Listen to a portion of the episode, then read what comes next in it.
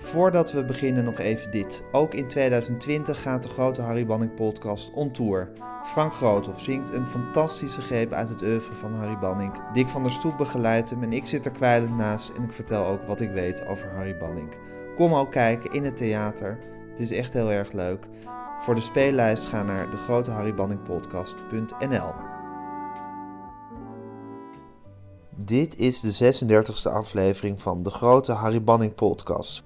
Jos Versteegen werd in negentien zesenvijftig geboren in Panningen en is dichter met een groot aantal bundels op zijn naam. In negentien drieënnegentig schreef hij zijn eerste liedtekst voor Klokhuis, waarvoor hij er bijna zestig zou schrijven en daarvan zijn er tweeëndertig op muziek gezet door Harry Bannink.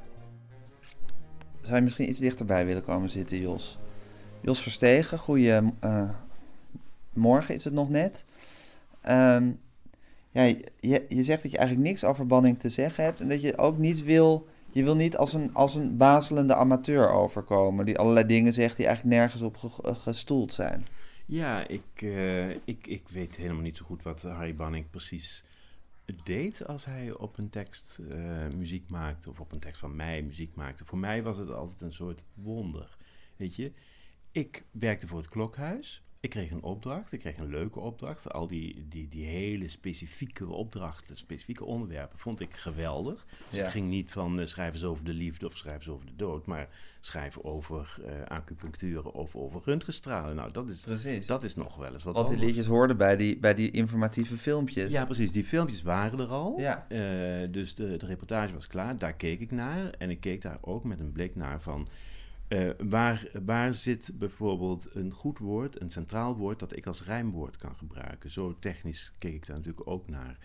Hè, uh, wat kan ik eruit halen uh, voor, mijn, voor, voor, voor mijn tekst om, om bijvoorbeeld mee te rijmen?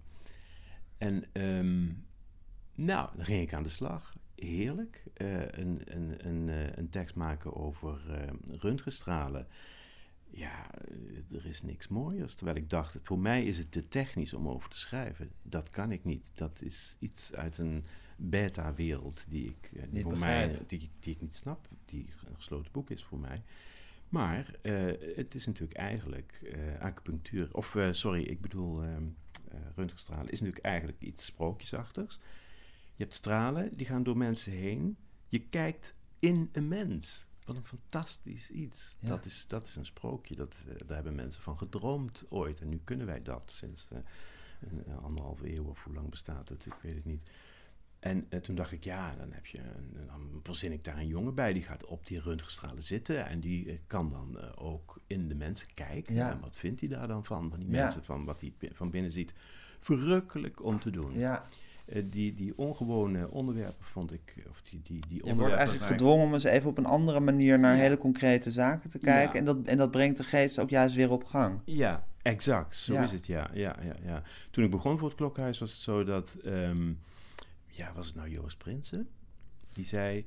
Als je nou de opdracht krijgt om een lied te schrijven... over een mannetje dat struikelt over uh, zijn wandelstok. Kun je dat dan?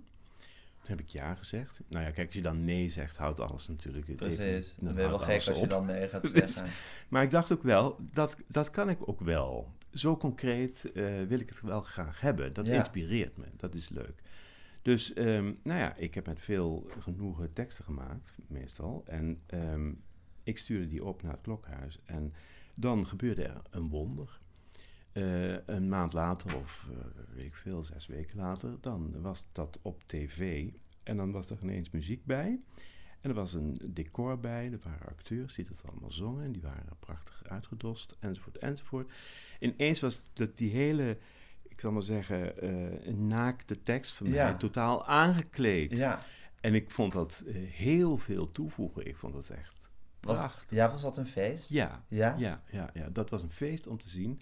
Uh, ook soms omdat er zelfs een personage bij kwam dat ik niet had bedacht. Ik had een keer een tekst over botsodertjes geschreven. En die wordt dan uitgesproken, geloof ik, in de reportage door een vrouw. Die zit achter de kassa bij de botsodertjes op de kermis, weet je wel. Die, die roept die hele tekst tegen haar kind. Ja. Dat had ik niet, niet eens bedacht. Maar nee. Dat is dus een toevoeging aan die... situatie. Zullen we daar dan maar eens mee beginnen, met die botsautootjes? Die, ik heb, ik heb, lang, is, ik heb lang niet al je liedjes... Uh... Dat, is, dat is geen lied geworden. Ik heb wel een lied dat de bot. Of wel, oh ja, dus wel. Nee, een zoete droom is... Niet alles is lied geworden, hoor. Um, even kijken. Ik zou het niet meer weten bij de botshoofd. Nou, zullen we eens luisteren? Kijken of dit, uh, of dit is wat je, wat oh, je in gedachten had? Het is allemaal oer.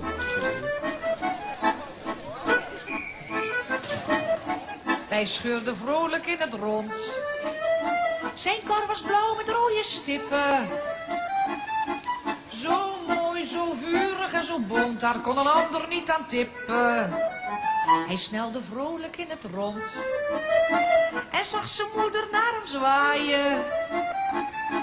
Zijn haren lang en prachtig blond, die liet hij wapperen en waaien. Hij kroste vrolijk in het rond en riep: kijk maar met losse handen. Toen ramde hij de groene kont van nummer tien wel twintig tanden. Hij vlogen vrolijk in het rond, maar kijk eens hoe hij verder snorde. Hij lachte met een lege mond. Coureur, dat wou hij later worden.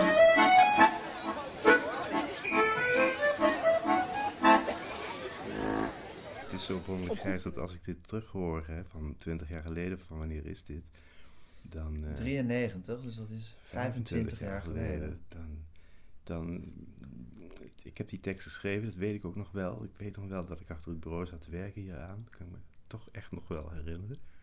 Maar tegelijkertijd is het door de hele uitvoering, door Loes Luca en die hele scène die daar dan gecreëerd is, is het heel erg toch ook iets anders geworden, iets nieuws, iets wat ik net zei, er is ja. zoveel aan toegevoegd. Het is iets wat geheel verinnerlijkt is, een gedicht, wordt ineens heel theatraal, ja. namelijk een, een soort, soort een scène ja. met muziek. Dat zeg je heel goed, ja. ja. Uh, het, is, het is iets van, van mijn, wat alleen maar in mijn hoofd zit, dat is naar buiten gekomen en theatraal geworden. Ja. Het is een, een klein uh, toneelstuk geworden. Ja.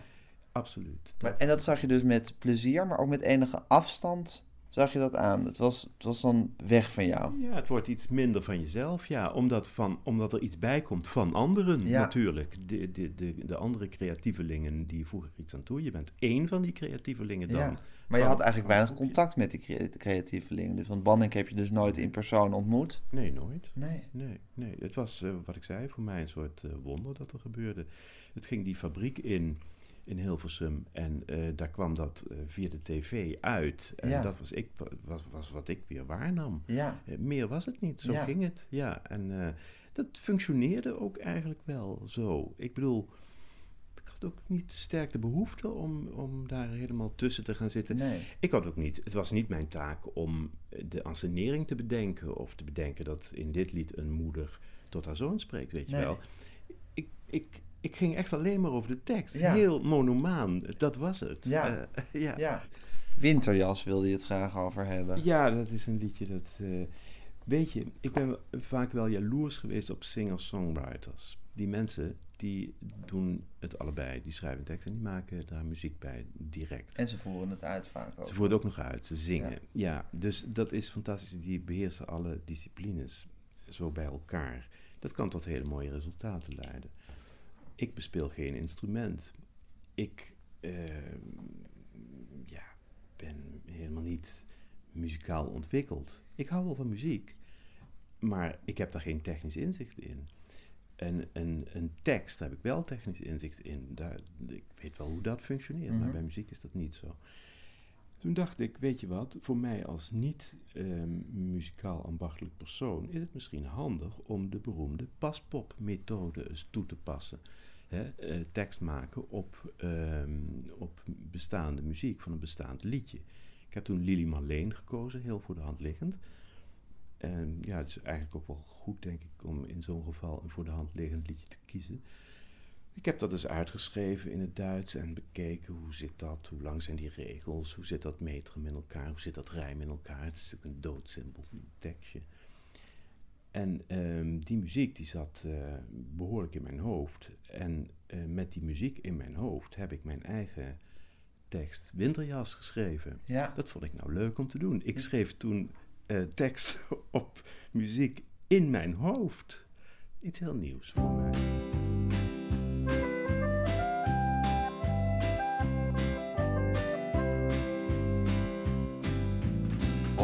de markt bij Neeltje voor een jaar of tien.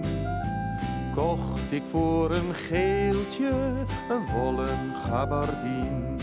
Ik droeg je met een paarse das, omdat je zelf wat kleurloos was. Mijn oude grijze jas. Door de koude regen ging je met me mee. Langs bevroren wegen tot aan de grauwe zee. Ik pikte 's winters een terras, omdat je warm en donzig was. Mijn oude grijze jas. Heel mijn lijf en leden gaf ik aan je prijs. In jouw zakken gleden mijn beurs en rijbewijs. Jij droeg mijn geld en giropas, omdat je zeer betrouwbaar was. Mijn oude grijze jas. Nu ben jij versleten, dus wat doet mijn vrouw? Zij knipt na het eten een poetsdoek uit je mouw. Ik zit gewoon in zak en as, omdat jij eens mijn gabber was. Mijn oude grijze jas.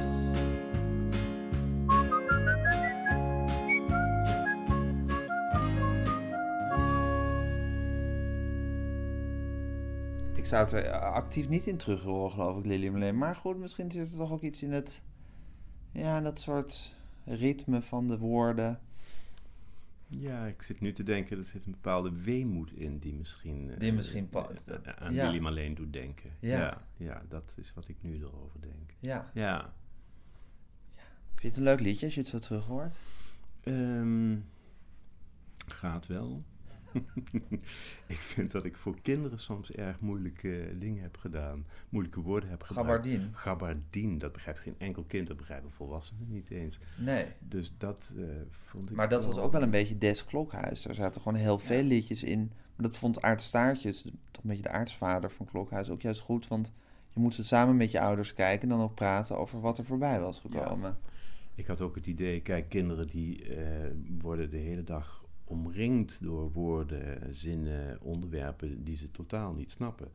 Dus dat is heel normaal. Ja. En wat je zegt, er kan over gepraat worden. Ja, ja. Maar gabardien gaat wel ver. Dat is dus dat is zo absoluut geen kinderwoord. En nee. Gewoon sowieso een ouderwets woord. Ja. Maar ja, je hebt soms iets nodig voor je rijm. Ja. Maakt het je uit wie je liedje zong? Door had je lievelingen? Um. Ik heb Loes Luca wel, uh, wel graag uh, gehad als zangeres. Als zangeres. Ja, omdat zij dat theatrale uh, er wel uh, goed in kon brengen. Ja. Ja. Ja, ik zei het je net al, maar wat mij betreft een van de grote liedjes die jij voor Klokhuis hebt gemaakt is Zomer in Scheveningen. Ja, nou, ik heb hem ook al geluisterd met, uh, met Loes. Ik, ik weet niet hoe de muziek was. Ja. Hij is schitterend. Weet je nog, weet, weet je nog wat de opdracht was toen je het moest schrijven? Iets over kwallen. Ik moet je zeggen dat ik dat in dit geval niet meer goed weet. Of dat nou over kwallen ging of over de zomer. Dat weet ik niet meer. Nee.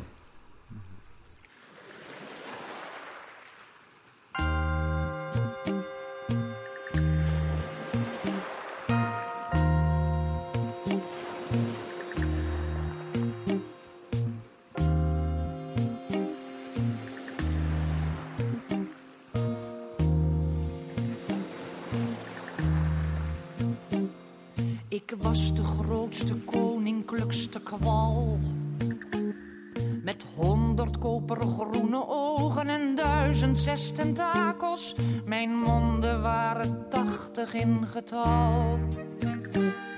Ik was de gele hanglamp van de zee, want in mijn brede hoed daar brandde een zwavelkleurig lampje en daar verlichtte ik de vissen mee.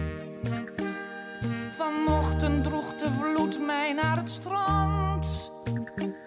Toen week het water, het werd langzaam eb en ik bleef hangen in het natte zand. sloeg mij met een plastic schep. Zijn vader sprak, blijf af, mijn lieve kind. Zo'n hoopje snot is giftig, het maakt je blind. Een Pekineesje plaste toen op mij.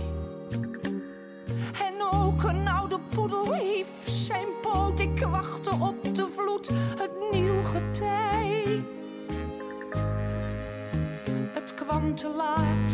Op deze dag van zandkastelen, van zwemmers, vliegers en gelach uit meisjeskelen, ging het licht der zeeën uit, mijn leven was voorbij.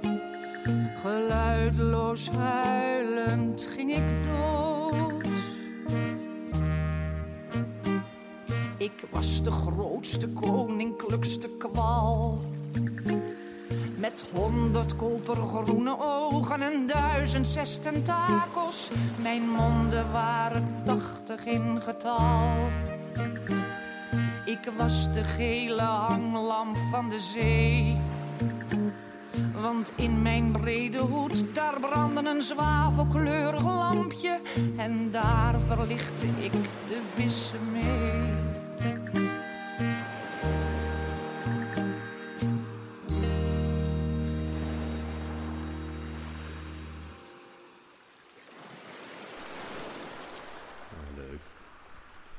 Nou, dit bevalt me een stuk beter dan, uh, dan het vorige liedje. Eigenlijk. Dan die winterjas? Ja, ja? Ik vind het wel wat rijker. Ja. Dit is toch schitterend? Ja, het is mooi. Die zee erbij, prachtig. Ja. Maar je ziet, het is uh, niet opwekkend allemaal, hè? Opwekkend is niet uh, jouw kracht? Nee. Ik vind dat sombere mooi. En dat is deze tekst natuurlijk ook. Geluidloos huilend ging ik dood. Geluidloos huilend ging ik dood. Mijn leven was voorbij. Het licht der zeeën ging uit. Ja. Het is treurig. En dat voor kinderen van tien, twaalf jaar. Dat, uh, dat is niet best natuurlijk. Die kinderen die uh, krijgen in de gaten dat het leven een sombere boel is.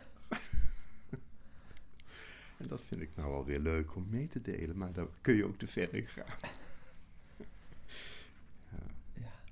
Ik hoop dat uh, toch een beetje het sprookjesachtige van dit lied, dat het een beetje ja, de somberheid vergoedt. Het is, het is ook gewoon een sprookje ergens een beetje ver weg. En aan de ene kant is het realistisch. Het is op een strand en er lopen honden en het is heel gewoon. En tegelijkertijd... Ja, gelach uit meisjeskelen. Ja, ja. En tegelijkertijd is, is zo'n kwal natuurlijk iets heel vreemds en uh, sprookjesachtigs en bijna ja. ongelooflijks. Ja. De gele hanglamp van de zee, ja.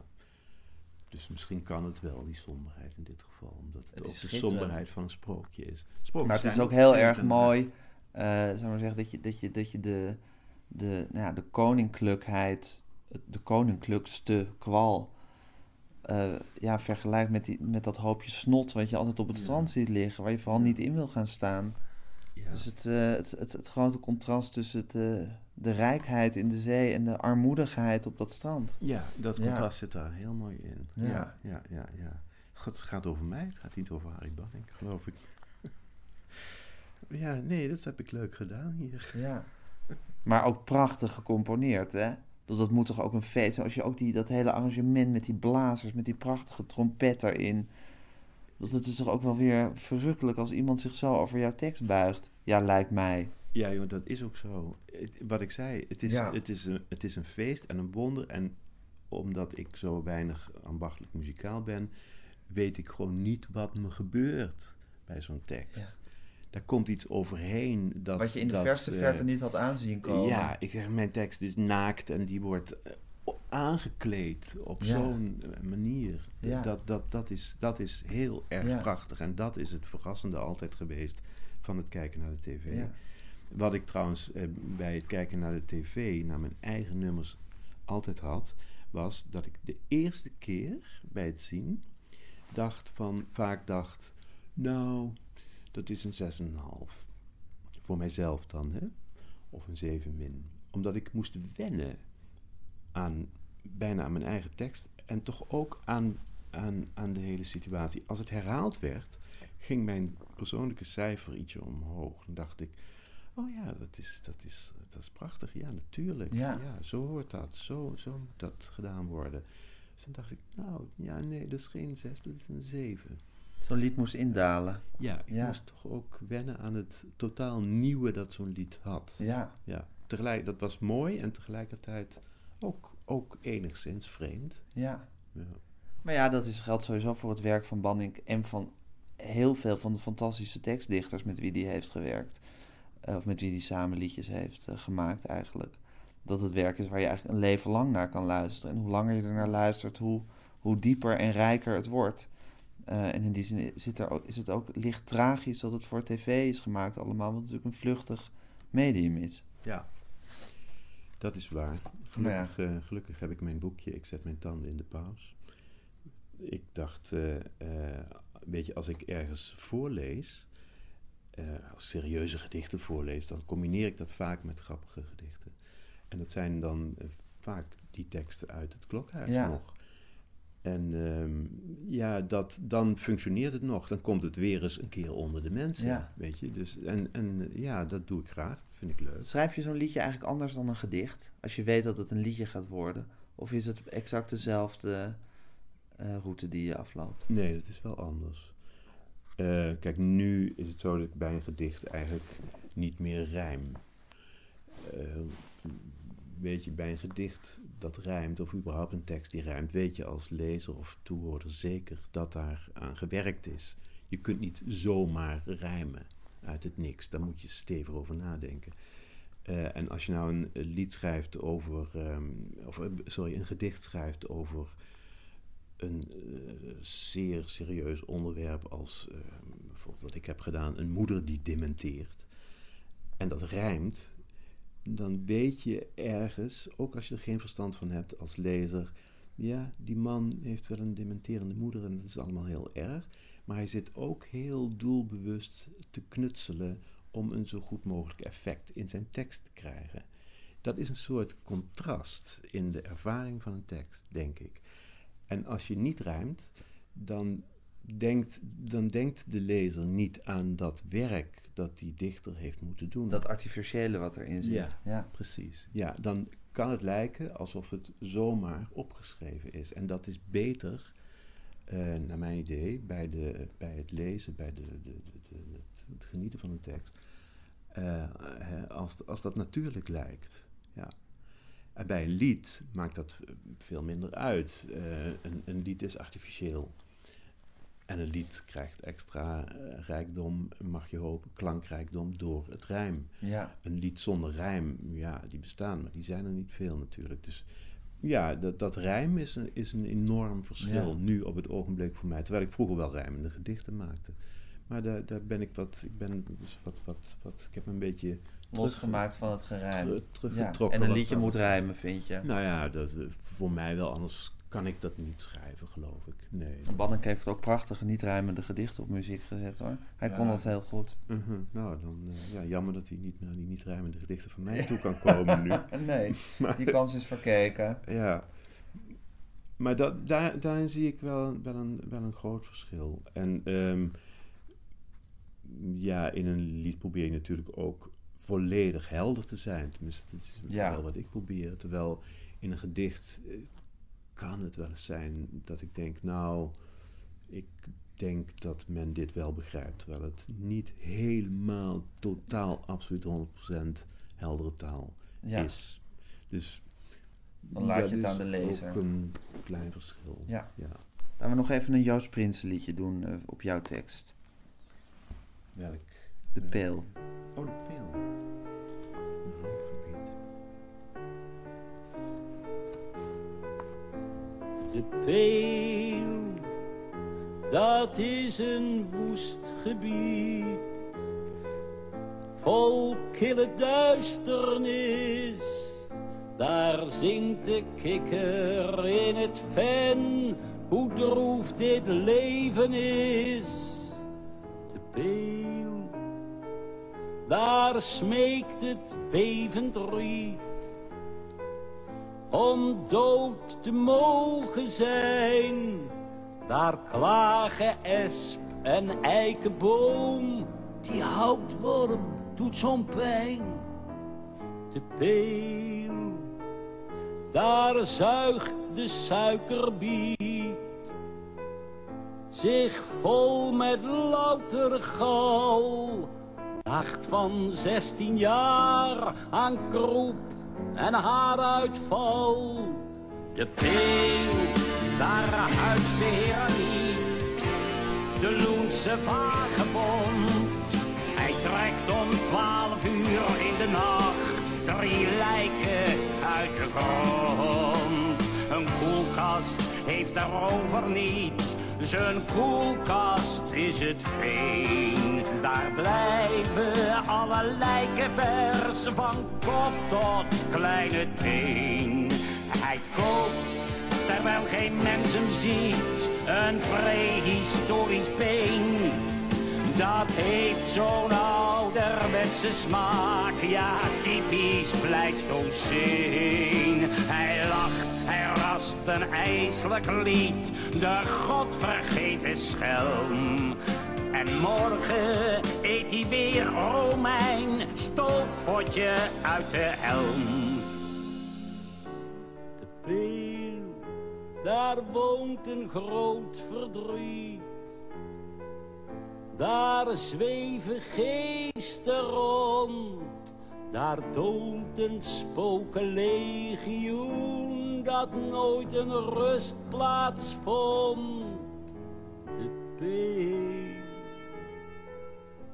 de peel, dat is een rampgebied.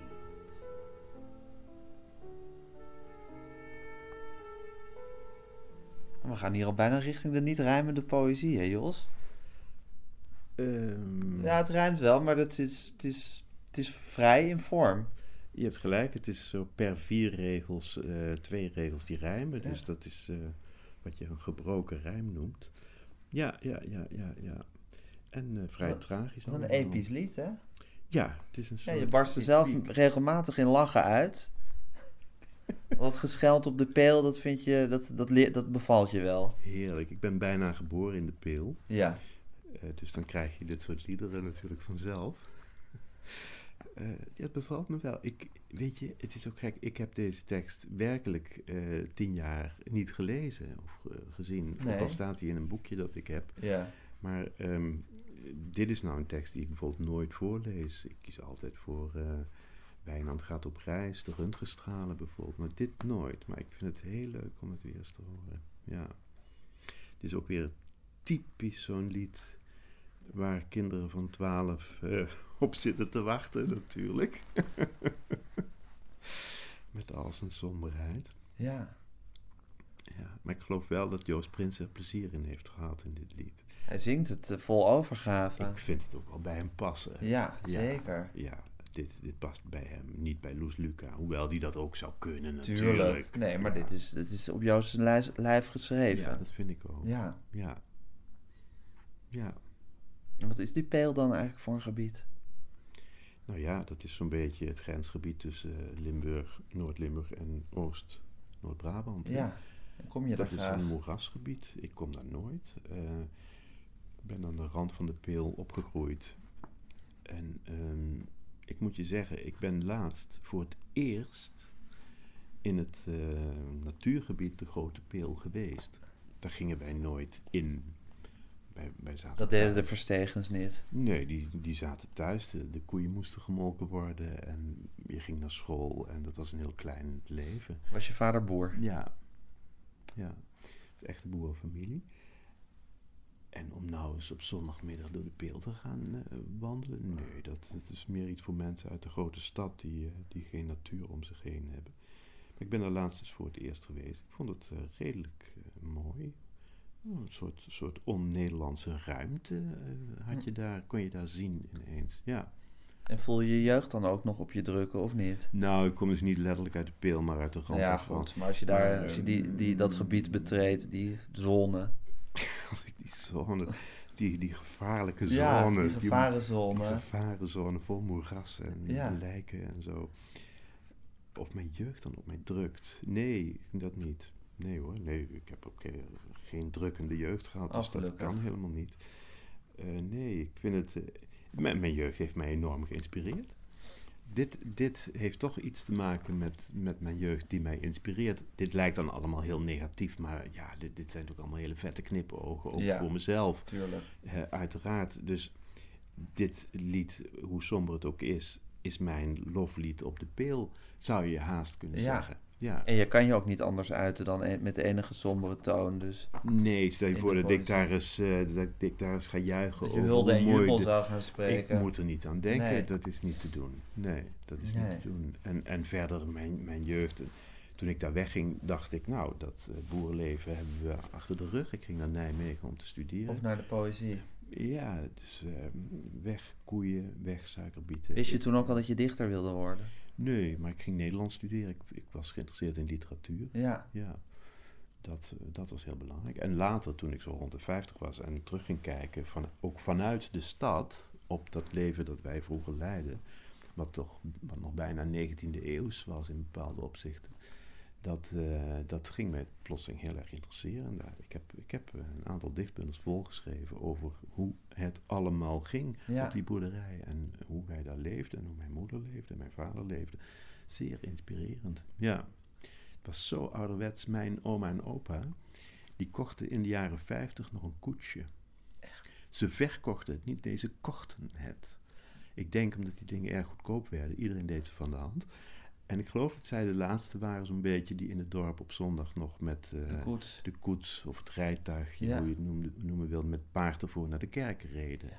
ja, in de jaren vijftig. En ik ben in de jaren vijftig geboren, zodat ik altijd heb gedacht, zou ik in dat rijtuigje ten doop zijn gehouden? Ik bedoel, zou ik in de, naar de nou, kerk zijn gereden? In dat rijtuigje. Voor het, ja, om maar eens even een andere Harry Bannink klassieker te ja, citeren. Precies, ja, ja. Ik heb nog in een rijtuigje gezeten, ja. hoop ik dan. Ik heb wel eens aan een zeer oude tante gevraagd. Nu zijn ze allemaal overleden. En die tante zei, oh nee hoor, dat liepen we. Er werd natuurlijk veel meer gelopen. Ook ja. al was het twee kilometer, ja. dat was geen punt. Je komt uit een andere tijd, Jos. Ik kom uit de negentiende eeuw. Ja, je ja. komt uit de negentiende eeuw. Ja. Hey, en toen jij ging studeren in Nijmegen, in welk jaar was dat? Dat was vijfenzeventig. Ja, we waren toen, zou maar zeggen, Wilmink, Dorrestijn, Karel Eijkman. Waren dat figuren voor jou? Of, of was het, dat schrijverscollectief, hield je daarmee bezig? Of was dat niet jouw interessegebied? Uh, d- ja, daar wist je wel wat van. Uh, in ieder geval, dat was meer iets Amsterdams. Dus voor je gevoel was dat eigenlijk alweer ver weg. Um, maar ja, dat waren wel namen, ja. Ja. ja, ja, ja. Maar goed, dat, weet je, dat was niet het eerste waar je mee bezig hield. Als je, nee, maar omdat dat een beetje de aartsvaders zijn van wat later het Klokhuis is geworden. Ja, dat is wel. Als schrijvers. Maar weet je wat mijn aartsvader was? Dat was dokter Hans P. Dat was mijn aartsvader. Dat was jouw aartsvader. Die heeft mij het ambacht van het uh, dichten geleerd. Hm. Um, Ik, ik ging op een gegeven moment teksten maken, uh, sonnetten schrijven. Ja. Dat uh, vond ik geweldig spannend. Ik had een soort droom dat ik, uh, ik wilde in een vorm, in een vaste vorm, het sonnet, ja. mij kunnen uitdrukken. Ja. Uh, schijnbaar zonder problemen. Dat, ja. dat, dat was mijn doel. En uh, daarbij heeft dokter Frans P. mij geholpen. Want jij houdt ook van het strakke metrum ja. en daar niet van afwijken.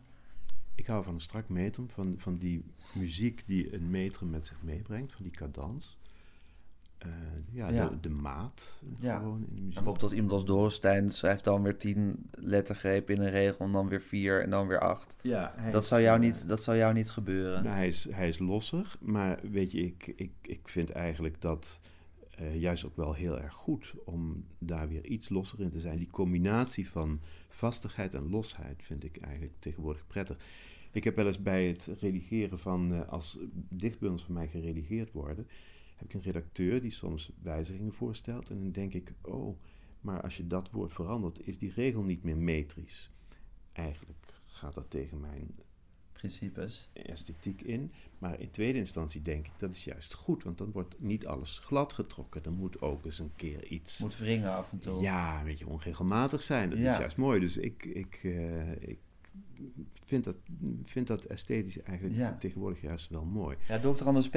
beoefende natuurlijk een heel ander, uh, ander genre, in de zin dat dat nooit eigenlijk over emoties ging. Of dat waren, dat waren geen dramatische teksten. Hm. Daar zat de hele esthetiek in de, de kloppendheid van alles. Ja. Dit is zeer krakkemikkig uitgedrukt, maar je begrijpt wat ik bedoel. Ik begrijp zeker ja. wat je bedoelt, ja. Uh, toch zit er, zit er bij dokter Hans P. maar meer op de achtergrond wel degelijk uh, emotie in en ja. liefde in. Maar dat, dat zit verborgen achter die vorm. Als hij, schrijf, als hij dicht of zingt over, over Jules Verne bijvoorbeeld, hè, hij heeft toch, uh, daar heeft hij iets over geschreven, dan gaat het over zijn liefde voor Jules Verne die hij gehad heeft als kind toen hij Jules Verne las. Ja. Weet je wel? Dus dat, dat, zit daar, dat zit daar wel in. En hij, hij was mijn leermeester. Ik heb bij hem het strakke ambacht geleerd en later heb ik me daar ietsje van proberen ja. los te maken. Ik heb wel eens een dichtbundel aan dokter Hans P. cadeau gedaan. En ik wist, ik wist, hij zal uh, dit ja, op, om puur technische redenen niet heel erg op prijs stellen, dit boekje. Ik heb nooit een uitspraak van hem gehoord over die bundel. Maar ik hoorde wel via iemand dat hij uh, vond dat ik diep gezonken was. Want en vroeger krijg... kende je hem en waardeer, hij waardeerde jou? Ja hoor, ja, ja, ja. ja, ja. ja. Ik, ik, ik was de kant van de poëzie aan het opgaan. Ja. En poëzie was in zijn ogen oplichterij. Dus ik ging de verkeerde kant uit ja. in mijn leven. Je was een afvallige. Ja. ja. ja. Maar ik kon, ik kon me niet voorstellen, ik kan me niet voorstellen dat ik mijn leven lang...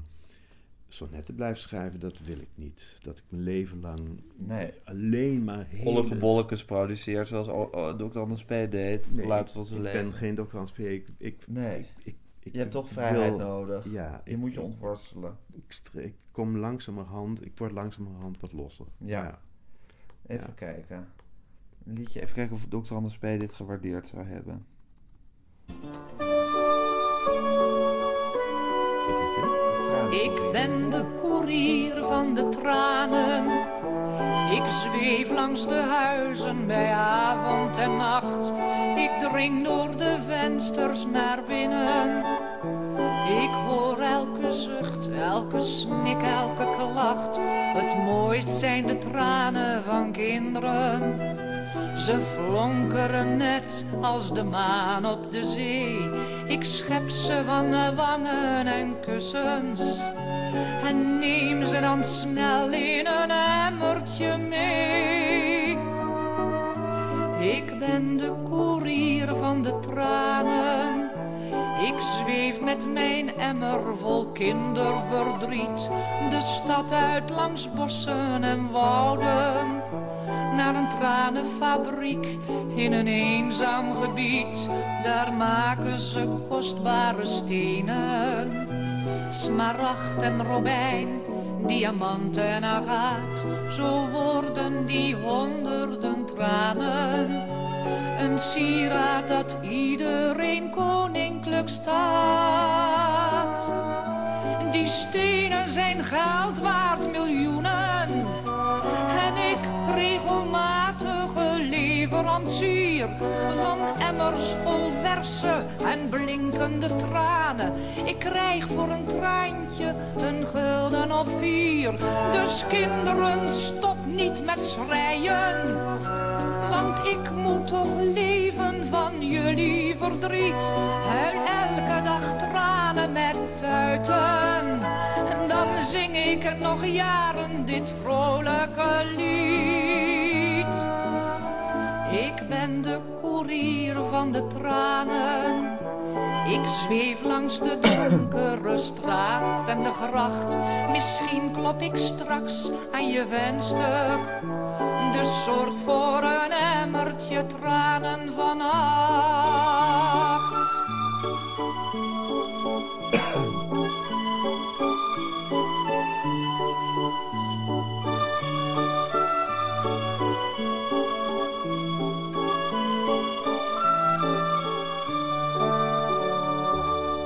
Je houdt van sprookjes, hè Jos? Ja, weer een sprookje. Ja. Hoor ik dat nou goed? Zit hier iets Edith Piaf? Piaf ja, zeker. In. Ja. Ja, ja. Vooral ook bij de regel, ik ben de koerier van de tranen. Dan, dan hoor, ik, hoor ik bijna... Edith Piaf zingen. Piaf. Ja. Ja. Ja, Bannink liet zich heel erg inspireren door stijlen en bepaalde artiesten. En dan kon hij dan helemaal weer zijn eigen draai aan geven. Maar het kan best dat hij dat in gedachten heeft gehad. Ja, het lijkt wel. Ja. Het lijkt wel. Die gulden, die, uh, daaraan zie je hoe oud het liedje is. Tegenwoordig krijg ik voor een traantje een euro of vier. Ja. Ja. Bij voorlezen moet ik tegenwoordig ophouden bij het woord dit vrolijke lied, heb ik gemerkt. Want Waarom? Dan uh, denken de mensen, ha ha ha, dat is ironisch bedoeld. Ja. En het enige wat daarna nog komt is een herhaling van, de, van het begin. Dat is uh, eigenlijk helemaal niet meer nodig. Nee, maar dat is voor, als het een liedje is, juist wel weer heel passend. Precies. Maar het is voor een gedicht anders. Precies, ja. Dat is dan weer een verschil natuurlijk. Ja. Ja, in een, in een uh, in gedicht een... zou ik die laatste vier regels hebben weggelaten. Ja. Ja. Grappig toch, hè? Dat je zo'n soort klein oeuvre hebt gemaakt met iemand die je nooit hebt ontmoet. Dat is heel merkwaardig, ja. Dat is heel merkwaardig, ja. Misschien was het wel heel leuk geweest om Bannink te ontmoeten en eens te praten over hoe dat allemaal werkte. En uh, misschien had hij mij nog adviezen kunnen geven van, uh, doe dat nou eens zo. Nee, dat deed hij niet. Maak de, maak de regels dus wat gevarieerder van lengte of nee. weet ik veel wat. Hij, hij, Jij weet dat hij dat niet deed. Nee, absoluut niet. Hij, nee. hij uh, maakte zich geheel ondergeschikt aan de tekst. Mm-hmm. Hij heeft wel eens iemand gebeld of hij een komma mocht veranderen. Dus hij, hij componeerde zelfs de leestekens, uh, componeerde die mee. Ja. En in principe veranderde hij nooit wat. Dat is ontroerend. Dat is dienend. Ja. ja. Dat was hij. Ja. En ondertussen... dienend, maar wel een, een zelfstandig kunstenaar ja. natuurlijk, volledig. Ja. Dat, dat, is, dat is een wonder. Ja. Ja. Ja. Met welk liedje zullen we eindigen? Ik heb nog uh, buurtpreventie. Ik heb nog de acupunctuur. Ik heb de dreigbrief. Ik heb Meisje Spreekt. Um, doe die acupunctuur maar eens. Als dokter zeg ik wie gezond wil zijn, die moet niet schrikken van een beetje pijn.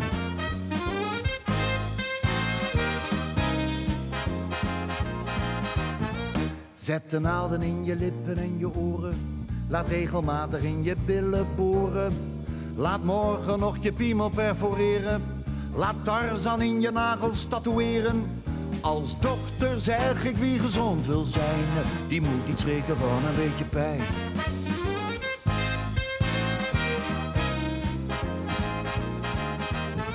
Laat tegen maagzuur, kramp of huidgebreken tropische muggen in je navel steken. Of laat een nachtwacht op je buik borduren. Het zijn de beste en de nieuwste kuren. Wie ernstig ziek is, wordt door mij gered. Op dit fameuze ooplapspijkerbed. Als dokter zeg ik wie gezond wil zijn. Die moet niet schrikken van een beetje pijn.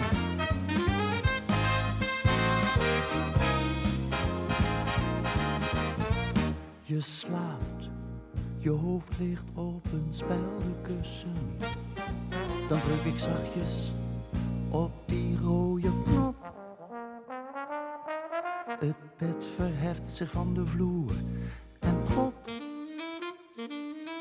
Het drukt zich tegen deze witte muur.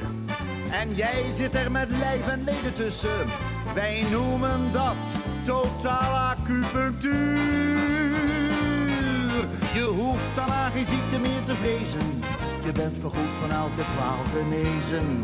Als dokter zeg ik wie gezond wil zijn.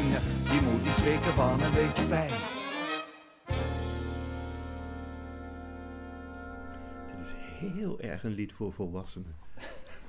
Dit is helemaal geen kinderlied. Schaam je een beetje dat je het als kinderlied hebt ingeleverd? Eh... Uh... Nee, daar schaam ik me niet voor. Maar als ze hadden gezegd, uh, nou, het, uh, het, het is dus te volwassenachtig, dan uh, had ik dat wel begrepen en had ik best nog, uh, had ik best nog een poging willen wagen. Het ja. is water under the bridge, uh, Jos. Ja. ja. Ik dank je wel. Graag gedaan.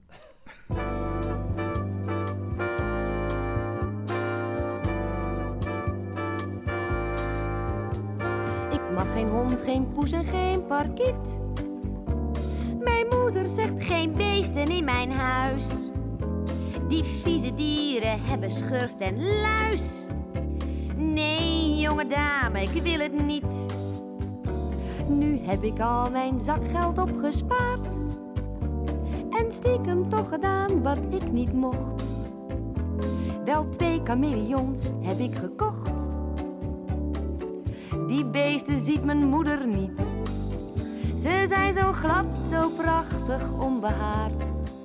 Hij heet Beelzebub, zij Beatrice. Ze eten vliegen, snel en schoksgewijs. En er is niemand die het ziet.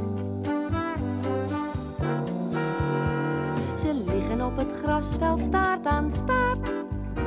Ze zijn verliefd, maar ook als gras zo groen. En daalt de zon, dan geeft hij haar een zoen. Kijk toch hoe Beatrice verschiet. Ze slapen samen voor de open haard. Ze heeft zich teder aan zijn borst gevlijd. Nu zijn ze blauw, precies als ons tapijt. Dus er is niemand die hen ziet. Heeft Beatrice straks kinderen gebaard? Tien pupjes met gezonde harde schubjes. Dan wonen hier nog tien Beelzebubjes.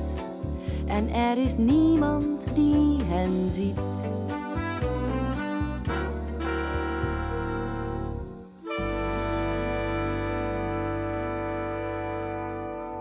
Dit was aflevering zesendertig van de grote Harry Bannink podcast met Jos Versteegen. U kunt reageren via e-mail gijsgroenteman apenstaartje gmail punt com, vind ik altijd leuk. Uh, via Twitter met hashtag Harry Bannink. Of u kunt op zoek gaan naar de Facebookpagina van de grote Harry Bannink podcast. En als u wilt weten welke liedjes u precies heeft gehoord, of als u dus naar de theatershow wil komen, ga dan naar w w w punt de grote harry bannink podcast punt n l.